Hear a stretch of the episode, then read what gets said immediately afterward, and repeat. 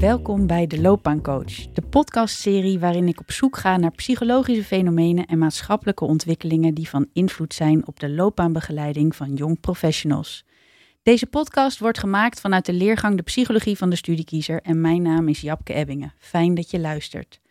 Vandaag in onze studio gaan we het hebben over kansengelijkheid in het onderwijs, of beter kansenongelijkheid en de rol die loopbaanbegeleiding hierbij kan spelen. Ik ga hierover in gesprek met iemand die hier alles vanaf weet, Louise Elvers. Louise is lector kansrijke schoolloopbanen in een diverse stad aan de Hogeschool van Amsterdam. Ze houdt zich bezig met de inrichting van het onderwijsstelsel en de invloed die die inrichting heeft op de loopbaan van jongeren met verschillende onderwijs- en thuisachtergronden. Daarbij hebben vragen rondom kansengelijkheid in haar onderwijs een bijzondere interesse. In 2018 kwam haar eerste boek, De Bijlesgeneratie, uit, dat met lovende kritieken werd ontvangen. Door de trouw werd het genoemd het beste non-fictieboek van 2018. Haar tweede boek, Onderwijs maakt het verschil, is in de maak. Louise, welkom. Dankjewel. Louise, van waar jouw passie voor dit onderwerp? Ja, die vraag krijg ik vaak en die vind ik eigenlijk nog helemaal niet zo heel makkelijk te beantwoorden. Maar ik denk dat die voortkomt uit mijn eigen schoolloopbaan en mijn ervaringen in die schoolloopbaan, waarbij ik heb ervaren dat eigenlijk een beetje alle schuifjes de goede kant op stonden. Ik ben eigenlijk vrij makkelijk overal doorheen gerold. Het was in mijn familie vanzelfsprekend om naar het gymnasium te gaan. Ik ging naar het Barlees Gymnasium in Amsterdam. Mijn moeder zat daar ook, mijn oma zat daar ook. Um, we gingen allemaal studeren aan de universiteit, was ook volkomen vanzelfsprekend. Maar ik merkte wel uh, ja, dat, dat ik ook wel de wind mee had eigenlijk in mijn uh, schoolloopbaan. En ik realiseerde me ook wel dat dat niet voor iedereen geldt. Dus ik ben eigenlijk best wel gaan nadenken over waar zit het hem dan in en komt iedereen op de juiste plek, zoals we wel eens zeggen, over loopbanen en waar ligt dat dan aan en waar hangt dat dan van af? Nou, dat zijn vragen waar ik over ben gaan nadenken en ik denk ook wel dat ik vrij gauw zag, ook in de cijfers, dat het niet altijd helemaal uh, gaat zoals we dat zouden willen. Uh, dat leerlingen niet altijd dezelfde kansen krijgen om een schoolloopbaan te volgen die misschien past bij hun ambities en potenties. En daar ben ik uh, verder over gaan nadenken en onderzoek gaan doen. En daar ontstond een heel lectoraat uit. Uiteindelijk ja. wel, ja. ja. ja. En dat boek dat komt eraan, want over kansenongelijkheid gesproken corona die, uh, is ook, die doet ook niet aan eerlijk delen. Uh, want mensen met kleine kinderen zoals jij, die zitten volop in de thuiszorg. En mensen zonder kinderen, die kunnen nu lekker rustig dingen publiceren. Dus daar gaat die kansenongelijkheid weer. Uh, maar dit komt eraan. Louise, kan je ons meenemen vanuit jouw kennis om een breder kader te schetsen over die kansenongelijkheid? He, want je zou toch zeggen, die toegankelijke scholing zou toch voor iedereen juist moeten zorgen voor kansengelijkheid. Maar jij zegt in al jouw publicaties, er zit een adder onder het gras, want je noemt het een slang die in zijn eigen staart bijt. Vertel. Ja, nou het is sowieso belangrijk om ons te realiseren dat je toegankelijkheid of gelijkheid hebt op papier, maar dat dat niet altijd waarborgt dat dat in de praktijk ook zo is. Dus we hebben in Nederland eigenlijk een heel eerlijk stelsel. Hè? Niemand zegt je moet rijk zijn om naar het VWO te kunnen. Of uh, uh, mannen krijgen meer kansen dan vrouwen, om maar een voorbeeld te noemen. Uh, maar vervolgens, als je kijkt naar de leerlingstromen door het onderwijs heen, zien we wel degelijk verschillen die we lang niet altijd kunnen verklaren door verschillen in potentie of verschillen in ambitie. Um, wat je eigenlijk ziet is dat onderwijs heel bepalend is geworden voor de hele levensloop in onze samenleving. We zijn wat we wel eens noemen een geschoolde samenleving geworden. Er zijn steeds meer mensen hoog opgeleid. En er staat dus ook wel een enorme druk op de schoolloopbaan om zo hoog mogelijk opgeleid te raken. Um, en gezinnen gebruiken dus ook het onderwijs om bepaalde privileges te realiseren of te waarborgen voor hun eigen kinderen of voor hun nageslacht. Uh, omdat dat belangrijk is om bepaalde maatschappelijke status of prestige of macht of inkomen te realiseren. Dus er staat veel druk op dat onderwijs. Uh, tegelijkertijd zijn we natuurlijk de afgelopen decennia heel erg gaan werken aan een eerlijk en toegankelijk onderwijsstelsel. En er zijn dus ook steeds meer mensen hoog opgeleid geraakt. Het is niet meer zo dat als je ouders laag opgeleid zijn, jij zelf niet naar de universiteit zou kunnen, waar dat in het verleden echt was voorbehouden aan de elite. Maar omdat er steeds meer mensen hoog opgeleid raken, is er ook meer noodzaak geworden om je vervolgens door middel van onderwijs toch weer te onderscheiden. En dat is wat ik bedoel met de slang die zichzelf in de staart bijt. Hoe gelijker het is, zie je eigenlijk een reactie erop, is hoe meer er ook weer uh, neiging is om je nader te onderscheiden. En dat zien we eigenlijk in het onderwijs al een tijdje gebeuren. We zien uh, op de universiteit uh, studenten die een tweede of een derde master volgen, meer interesse in bijvoorbeeld selectieve opleidingen of een Amsterdam University College is daar ook een mooi voorbeeld van. Of honors trajecten. Um, en dat is niet omdat studenten niet intrinsiek gemotiveerd kunnen zijn hoor, voor dat soort trajecten. Dat bedoel ik helemaal niet. Maar het is niet toevallig dat de keuze voor dat soort trajecten toeneemt nu er steeds meer hoger opgeleiden zijn. Dat dat ook een manier is om je weer verder te onderscheiden. Jij noemt het in je stukken ook wel de opwaartse kracht of een soort de opdrijvende kracht. Ja, opwaartse druk in het onderwijs. Opwaartse druk, het. dat is het. Ja. Opwaartse druk. Ja. Dus omdat er zoveel hoogopgeleiden zijn, moet je je weer kunnen onderscheiden. En dan zie je dat de mensen die de wind mee hebben, uh, zich weer meer gaan onderscheiden. Vat ik dat zo ja, goed of in ieder geval dat makkelijker kunnen doen, omdat ze de wind mee hebben. En dan is natuurlijk een belangrijke vraag, waar zit het hem dan in dat zij de wind mee hebben? Of wat is de wind tegen voor andere leerlingen voor wie dat minder geldt? Ja, want waar gaat jouw volgende boek precies over? Precies over dit? Precies over dit. Ja, het gaat uh, eigenlijk over wat ik net heel kort schetste. Dus uh, de dynamiek van die opwaartse druk in het onderwijs. Waarom staat er zoveel druk op die schoolloopbaan? Uh, waardoor we eigenlijk ook weer toename zien van ongelijkheid. Hè? Want het is de afgelopen jaren zo. Terwijl we heel lang hebben gedacht, onderwijs is een enorme emanciperende factor. Dat is het ook. Dat is het ook nog steeds gelukkig wel. Maar we zien ook een toename van ongelijkheid. We zien dat leerlingen bij de overgang van primair naar voortgezet onderwijs weer vaker ongelijk geadviseerd worden naar naar gelang het opleidingsniveau van hun ouders. En dat roept natuurlijk vragen op van hoe komt dat dat die dynamiek nu verandert ten opzichte van een aantal jaren of decennia geleden.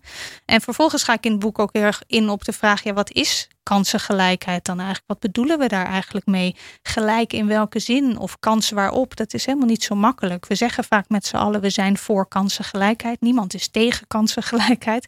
Maar als je vervolgens nadenkt, wat betekent dat dan? Wat gaan we dan anders doen in de praktijk? Dan kunnen twee mensen die elkaar net nog de hand schudden van ja, we zijn samen voor kansengelijkheid eigenlijk iets tegengestelds bedoelen en dus ook heel verschillende ideeën hebben over hoe je dat moet realiseren. Bijvoorbeeld betekent dat dat je iedereen gelijk moet behandelen in het onderwijs of moet je juist ongelijk behandelen om meer gelijkheid te realiseren? Nou, dat zijn al hele fundamentele vragen. Zeker. En wat, wat is jouw antwoord daarop? Of wat is jouw zoektocht daarin? Nou, volgens mij moeten we twee uh, dingen heel erg onderscheiden. Je hebt onderwijs kan je kansen versterken om bepaalde doelen te realiseren. We zien dat kinderen van lager opgeleide ouders bijvoorbeeld eh, ten opzichte van hoger opgeleide ouders bij de start in het onderwijs al eh, bepaalde achterstanden hebben. Dus vraag of je dat in termen van achterstanden moet zien. Maar in ieder geval is er een verschil.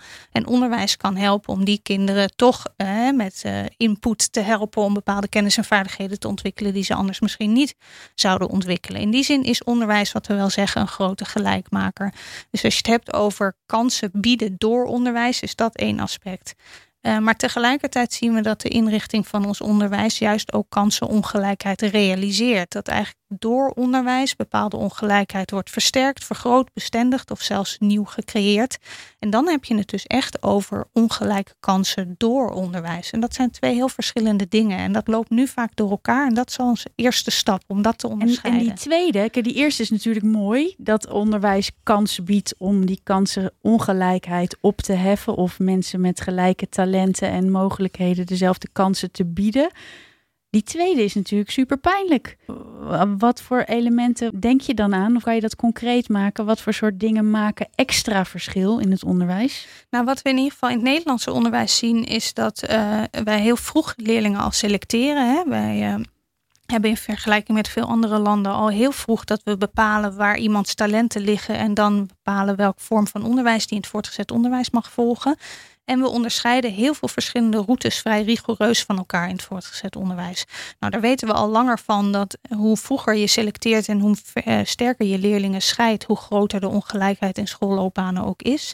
En we zien ook uh, dat bij die overgang ook ongelijkheid ontstaat, die er eerst eigenlijk niet was. Je ziet dat leerlingen die op gelijk niveau presteren, als je kijkt naar prestatieindicatoren van het leerlingvolgsysteem of een eindtoets, Ehm, dus in principe bijvoorbeeld cognitief op hetzelfde niveau zitten, dan toch ongelijk geadviseerd en ook ongelijk geplaatst worden in het voortgezet onderwijs.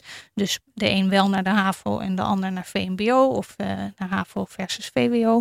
En dan gaan die schoolloopbanen ook steeds verder uit elkaar lopen. Dus het, de inrichting van ons onderwijs stuurt eigenlijk de ontwikkeling van schoolloopbanen. En die overgang van primair naar voortgezet onderwijs is daar een heel belangrijk brandpunt in. En ja, dus, dus dat we zo vroeg moeten selecteren. Dus dat iemand op zijn twaalfde, die eigenlijk, nou ja, waar de twaalfjarige misschien nog niet zoveel van elkaar verschilt. De ene die de afslag neemt naar het VMBO, die komt echt anders uit dan degene die de afslag naar het VWO kan maken.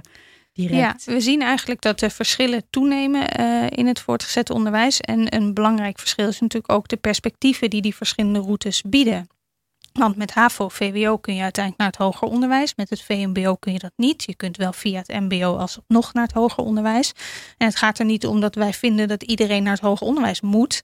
Uh, het is meer dat er verschil in perspectief zit, waardoor er dus behoorlijk wat druk op die overgang staat. Omdat veel ouders wel voelen, ja, in deze hoogopgeleide samenleving moet ik de perspectieven voor mijn kinderen om hopelijk toch ook naar het hoger onderwijs te gaan, in ieder geval open houden. Dus als het even kan, dan liever naar HAVO dan naar VMBO. En dan zegt ons onderwijs uh, vaak van nee, maar we hebben die routes uh, apart en dat doen we niet voor niks, want kinderen zijn niet allemaal hetzelfde. Dus we bieden ze verschillend onderwijs aan, zodat ze zich op hun eigen niveau kunnen ontwikkelen. Maar we hebben eigenlijk best wel aanwijzingen dat die verschillen veel minder groot zijn dan wij vaak denken. Dus dat er veel meer overlap is tussen die verschillende niveaus binnen het VMBO en HAVO en VWO, waardoor er eigenlijk niet echt uh, goede rechtvaardiging is om die leerlingen zo sterk van elkaar te scheiden als wij nu in Nederland doen. En als je zegt, nou ja, je kunt daarna altijd nog op en afstromen, dat wordt natuurlijk vaak gezegd, maar dat blijkt in de praktijk echt behoorlijk moeilijk. Dat zien we hier in het HBO ook. Hè. Leerlingen die vanuit de route VMBO-MBO naar het HBO gaan, hebben het vaak veel lastiger dan de instromers die rechtstreeks vanuit HAVO komen. Dus uh, dat is nog lang niet zo makkelijk. Wat moet er dan gebeuren in dit stelsel?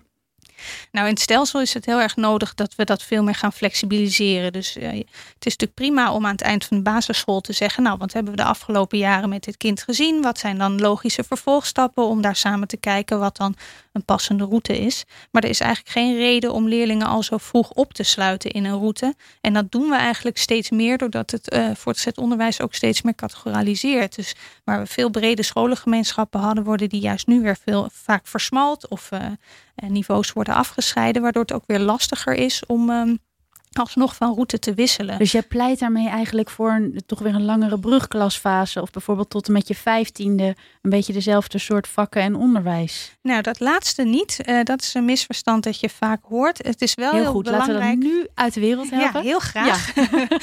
Hoe zit het wel? Ik, daar blijf ik ook altijd op hameren. Het feit dat je met elkaar op een school zit en dus dat er verschillende niveaus worden aangeboden op een school, betekent niet dat je allemaal hetzelfde onderwijs hoeft te volgen. Dus ja, gepersonaliseerde heel graag. Er is natuurlijk geen reden om kinderen die heel veel extra begeleiding nodig hebben, nog langer in de klas te houden met leerlingen die juist uh, echt toe zijn aan een vervolgsprint. En we kennen ook leerlingen die in het bovenbouw van het basisonderwijs zich echt doodvervelen. Nou, die moet je echt niet nog langer uh, uh, tegenhouden, om het zo maar te zeggen. Dus tuurlijk, iedereen moet op zijn eigen niveau zich verder kunnen ontwikkelen. Maar we hoeven het niet vast te leggen. We hoeven niet bij voorbaat al te zeggen: jij zit hier en in principe volg je de route tenzij je wil afwijken. Maar dan is dat best wel ingewikkeld. Dus het flexibiliseren gaat vooral over het niet voortijdig willen bepalen. Dus ook niet van het basisonderwijs vragen om een dwingende voorspelling te, noemen, te doen, zoals ik het nu noem. Want dat is het schooladvies eigenlijk geworden. Een dwingende voorspelling over waar een een leerling uiteindelijk zal En dat belanden. is bij die twaalfjarigen ook enorm goed voelbaar. Mijn kinderen in het basisonderwijs weten donders goed. In de groep 7 komt je voorlopig advies. En in groep 8 komt, je, komt de hamer. Ja. En die zegt, en dat voel je die spanning. Ja. Ook al zeg je, het geeft niet, je kan alle kanten op. Ja, maar dat zeggen we steeds tegen kinderen en ouders. Van doe toch niet zo moeilijk en uh, zet er niet zoveel druk op. En dat irriteert mij altijd een beetje. Want dat hebben we met elkaar in ons onderwijs wel zo gecreëerd. Uh, er wordt wel eens gezegd, wij deden toch vroeger ook niet zo moeilijk over die CITO-toets. Misschien had je hem zelfs helemaal niet. Maar een in de jaren 80 en 90 was die druk ook echt veel minder dan nu. Dus we moeten niet naar ouders kijken. We moeten vooral ook kijken naar hoe hebben wij het dan ingericht. Ja, en die kinderen geven dus eigenlijk ook gewoon het juiste signaal. Want die weten dus donders goed met elkaar dat dit een heel belangrijk en cruciaal moment al is in hun loopbaan. Ook ja, ik haal in mijn boek ook aan uh, leerlingen die moeten huilen als ze in groep 8 een VMBO-advies krijgen. En dat vinden we allemaal heel erg. Maar ik zeg ja, je moet het niet die kinderen of die ouders kwalijk nemen dat zij het gevoel hebben dat dat VMBO blijkbaar een soort vonnis is. Uh, we moeten erover nadenken waarom dat zo wordt ervaren. En als je dan dus kijkt naar het feit dat het VMBO vaker afgescheiden raakt van HAVO en VWO en dus niet direct de instroom in het, in het hoger onderwijs uh, toestaat, dan staat er ook wel heel veel druk op die kinderen. Ze hebben gewoon het gevoel dat ze eigenlijk al voortijdig worden afgeserveerd. Het voelt als een soort game over. Nou, dat is natuurlijk vreselijk. Dat doet totaal geen recht aan wat beroepsonderwijs is, het VMBO en het MBO. Al helemaal niet aan de, de talenten van die leerlingen. Maar wij moeten naar onszelf kijken van hoe hebben wij dat zo doen ontstaan? Dat het zo wordt ervaren door die leerlingen. Dat ze het gevoel hebben dat er allerlei deuren dichtgaan op het moment dat ze dat advies krijgen.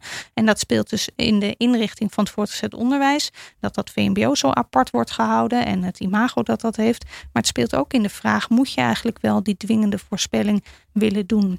Er is al een aantal decennia geleden door een aantal uh, hoogleraren onderwijswetenschappen die inmiddels uh, al verscheiden zijn, uh, al wel geconstateerd van ja, de school is steeds meer een soort hoeder van de maatschappelijke orde geworden. Dus die meten zich ook een rol aan van wij, wij uh, adviseren jou of sturen jou eigenlijk naar een positie in de maatschappij. En je kunt je afvragen of dat eigenlijk wel past bij de pedagogische opdracht van de school. Ik zou er eigenlijk heel erg voor zijn dat onderwijzers zeggen dat wil ik gewoon niet doen. Ik wil kinderen begeleiden in hun talentontwikkeling en in lijn met hun ambities.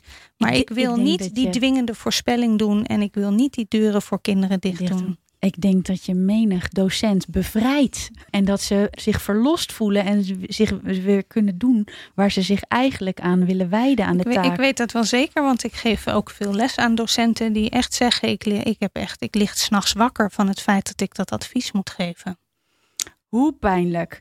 Welke rol, dus dit is de oproep wat er gedaan moet worden in het stelsel. Um, maar nou kunnen wij zelf als individuen opererend in het stelsel en als loopbaanbegeleiders, mentoren, eh, decanen, um, docenten, misschien ook de ouders. Welke rol uh, is er hierin voor de loopbaanbegeleider weggelegd? Ja, nou het eerste is wat goed is te weten. We hoeven niet op stelselwijzigingen te wachten. Sterker nog, daar zit helemaal niemand op te wachten in het onderwijs. Van die top-down, we gaan alles weer anders doen. Maar het is ook helemaal niet nodig. Want uh, heel veel is ook mogelijk binnen uh, het huidige stelsel. Het zal af en toe zeker Fijn. wringen hoor. Dat is uh, een ding dat zeker is. Maar we hoeven niet naar Den Haag te kijken. We moeten het vooral zelf doen. Dus dat is ook heel belangrijk. Um, ik denk dat een aantal dingen belangrijk is. Het eerste is dat we niet te veel in de hokjes van het onderwijs denken. En dus een rol vinden om elke leerling op de juiste plek te krijgen. Zoals we dat vaak noemen. Is er wel één juiste plek en wie bepaalt dat dan? Um, dus die, dat wat ik net noemde, de hoeder van de maatschappelijke orde, die rol wat meer achterwege laten. En veel meer nadenken over de ambitie en potentie van leerlingen. Waarbij we niet deuren van al voortijdig dicht uh, doen. Maar gewoon kijken waar wil jij naartoe en hoe kunnen wij het onderwijs zo inrichten dat we jou steeds bij elke stap de mogelijkheid bieden om weer af te wijken, om bij te stellen, een stapje hoger, een stapje lager, uh, dat die mogelijkheid er is. En ik merk dat we nu juist heel erg uh, vastzitten in die selectie eigenlijk nog scherper maken. Um, HAVO-scholen die zeiden wij nemen geen leerlingen met een VMBO-T-diploma meer aan als ze dus al gediplomeerd waren om door te stromen naar HAVO, tenzij ze minimaal een 7,5 of 8 gemiddeld staan of nog motivatiebrieven. Nee, alsjeblieft open, open, open die deuren, want we moeten ze leerkansen geven. Als je ze geen kansen geeft om zich te ontwikkelen en te ontdekken waar hun kansen en hun talenten en ambities liggen, dan zet je het eigenlijk heel erg voortijdig op slot. En dat is dan wel weer een systeeminterventie, uh, hè? Dus zeg zeg niet als schoolsysteem dat je, hem, uh, dat je de norm op uh, eh, 7,5 gemiddeld moet hebben. Nou, dat zijn individuele scholen die dat doen hoor. Dat is ja, dus is wel beleid. Het is ja. een vrij beleid, maar wat is de school bepaalt. Maar wat als je nog verder afdaalt naar het niveau van loopbaanbegeleider? Wat, uh, hè, want dat hokjes denken of je hoeder van de maatschappij voelen maar meer kijken naar die potentie en naar die uh, individuele ambitie en potentie. En daar dan meer gepersonaliseerd onderwijs op aanbieden. Ja, ja, en het tweede is wat wij in Nederland heel erg gewend zijn te doen in het onderwijs, is in deficienties denken. Dus vooral gaan kijken wat ontbreekt er. En als je dat niet hebt, dan mag je niet door naar het volgende. Uh, en dat doen we ook heel erg in, in relatieve zin. Hè. We hebben eigenlijk geen profiel van dit moet je kunnen en dan mag je naar de HAVO. Het gaat allemaal heel erg in, hoor jij bij de top 20% of top 25% of bij de laagste 50% presterende en dan uh, past dit hokje bij jou? Um, en ik denk dat we dat deficiëntiedenken wat meer los moeten laten. Uh, en veel meer moeten kijken naar wat is er wel en wat, wat wil jij en wat kun je. Het risico met het deficiëntiedenken is ook dat we daardoor toch onbedoeld uh, ongelijke kansen geven. Omdat we dan vaak ook denken in ja, maar goed, thuis wordt er geen Nederlands gesproken. De ouders hebben zelf geen onderwijs gevolgd in Nederland. Dus het zal allemaal wel lastig voor jou worden. Dus laten we dan toch maar wat voorzichtiger beginnen. Dat is eigenlijk een, een, eh, een intentie die je heel veel hoort, ook bij de advisering en begeleiding van leerlingen. Van begin nou maar rustig en dan kun je altijd nog wel hogerop. En dat gebeurt met hele goede bedoelingen. En dat zou ook af en toe uh, absoluut heel passend zijn. Maar ik spreek in mijn onderzoek dus veel studenten, ook juist die die route hebben afgelegd en uiteindelijk naar het hoger onderwijs zijn gegaan. En die zeggen: Oh, ik heb me echt acht jaar lang doodverveeld in het VMBO en het MBO. Ik kon meer, ik wilde meer, maar ik kreeg gewoon de kans niet. Ja, dus dan worden ze eigenlijk beoordeeld om hun sociaal-economische achtergrond of de steun die ze rondom zich hebben, of dat er zorgtaken zijn, of dat, ze, um, of dat ouders niet hoog opgeleid zijn. En dan maakt de school daarvoor eigenlijk de keuze. Dus, en dat is, dat is denken vanuit deficiëntie, op die manier denken. Ja. Dus je roept op denk niet vanuit deficiëntie, maar ik, ik kan me voorstellen, uit, denken vanuit deficiëntie, dat het ook gaat over uh, de growth mindset stimuleren. Heeft dat daar ook raakvlakken mee? Ja, ik vind het grappig, die growth mindset, daar wordt natuurlijk heel veel over gesproken nu in het onderwijs. En dan wordt er altijd gezegd, studenten of leerlingen moeten een growth mindset hebben. Maar als er iets als wij in het Nederlandse onderwijs iets niet hebben, is het een growth mindset. Wij zijn juist heel erg geneigd om bij voorbaat te bepalen wat je kansen zijn. En bij twijfel gaat de slagboom naar beneden. Uh, en dat zien we ook in het hoger onderwijs met de decentrale selectie voor bepaalde opleidingen. Bij de PABO heb ik er een keer heel kritisch over geschreven. Dat we kijken, heb je al bepaalde kennis in huis? Als je die nog niet hebt, dan kan jij niet aan de hand van een vierjarige opleiding een goede leraar worden. Terwijl kennis lijkt me nou helemaal. Hè? Vakkennis gaat het om iets wat heel goed leerbaar is. Dus dat vind ik wel interessant dat we steeds zeggen tegen onze studenten growth mindset. Maar zelf uh, hebben dus we die het is een oproep tot practice what you preach. Zo is dat. Practice what you preach. Um, ja, wat is er uh, vanuit jouw perspectief tot slot, uh, Louise, nodig om dit vruchtbaar en waardevol te laten gebeuren voor deze leerling-student, dat die kansengelijkheid vergroot? Nou, ik denk dus wat ik al eerder zei over dat denken in hokjes, dat het ook heel erg helpt als we over grenzen en, uh, heen reiken en over grenzen kijken uh, uh, tussen de sectoren. Dus dat je heel goed weet, ook als loopbaanbegeleider, van waar wil die leerling naartoe, maar wat vraagt dat dan ook straks? Wat heeft hij dan nodig? Dus wat kunnen we nu al bieden? Ik vind het bijvoorbeeld heel interessant dat veel MBO'ers die doorstromen naar het HBO zeggen: Ik heb al vanaf dag één gezegd dat ik dat wil. En dan volgen ze drie of vier jaar een opleiding. Maar eigenlijk komt dat pas in het allerlaatste stukje van hun opleiding. Komt het aan bod van, goh, oh jij zou eigenlijk door willen. En wat vraagt dat aan kennis en vaardigheden? Waarom beginnen we daar niet al veel eerder mee? Nou, dat zien we in het VO hetzelfde. Veel leerlingen die in VMBO-T zitten willen graag via de HAVO door naar het HBO. Of via het MBO naar het HBO. Waarom, waarom gaan we dat niet veel meer integreren? En een soort doorlopende loopbaanlijn voor ontwikkelen? En dus ook veel meer aansluiten bij het individu wat je voor je ziet. Uh, en de leerwensen die daar zijn, die kunnen faciliteren en daarop inspelen. Ja, niet het systeem, maar de leerling moet centraal staan. Precies. Niet het systeem, maar de leerling centraal staan. En dan hebben we een beetje kans dat de kansenongelijkheid misschien, zeg ik hoopvol, misschien toch een beetje minder wordt. En die onderwijssetting weer de emancipatiemachine is die het beoogt te zijn. Dankjewel. Wanneer mogen we je boek verwachten? Nou, ik, uh, dit zijn mijn uh, laatste werkdagen en dan ga ik twee weken op vakantie. En daarna hoop ik mij even te kunnen opsluiten in een schrijfhok om wat meters te maken. Het zit allemaal in mijn hoofd. Ik moet het alleen nog even opschrijven. Nou, dan wens ik je ontzettend veel succes met het opschrijven en misschien spreken we elkaar dan wel weer.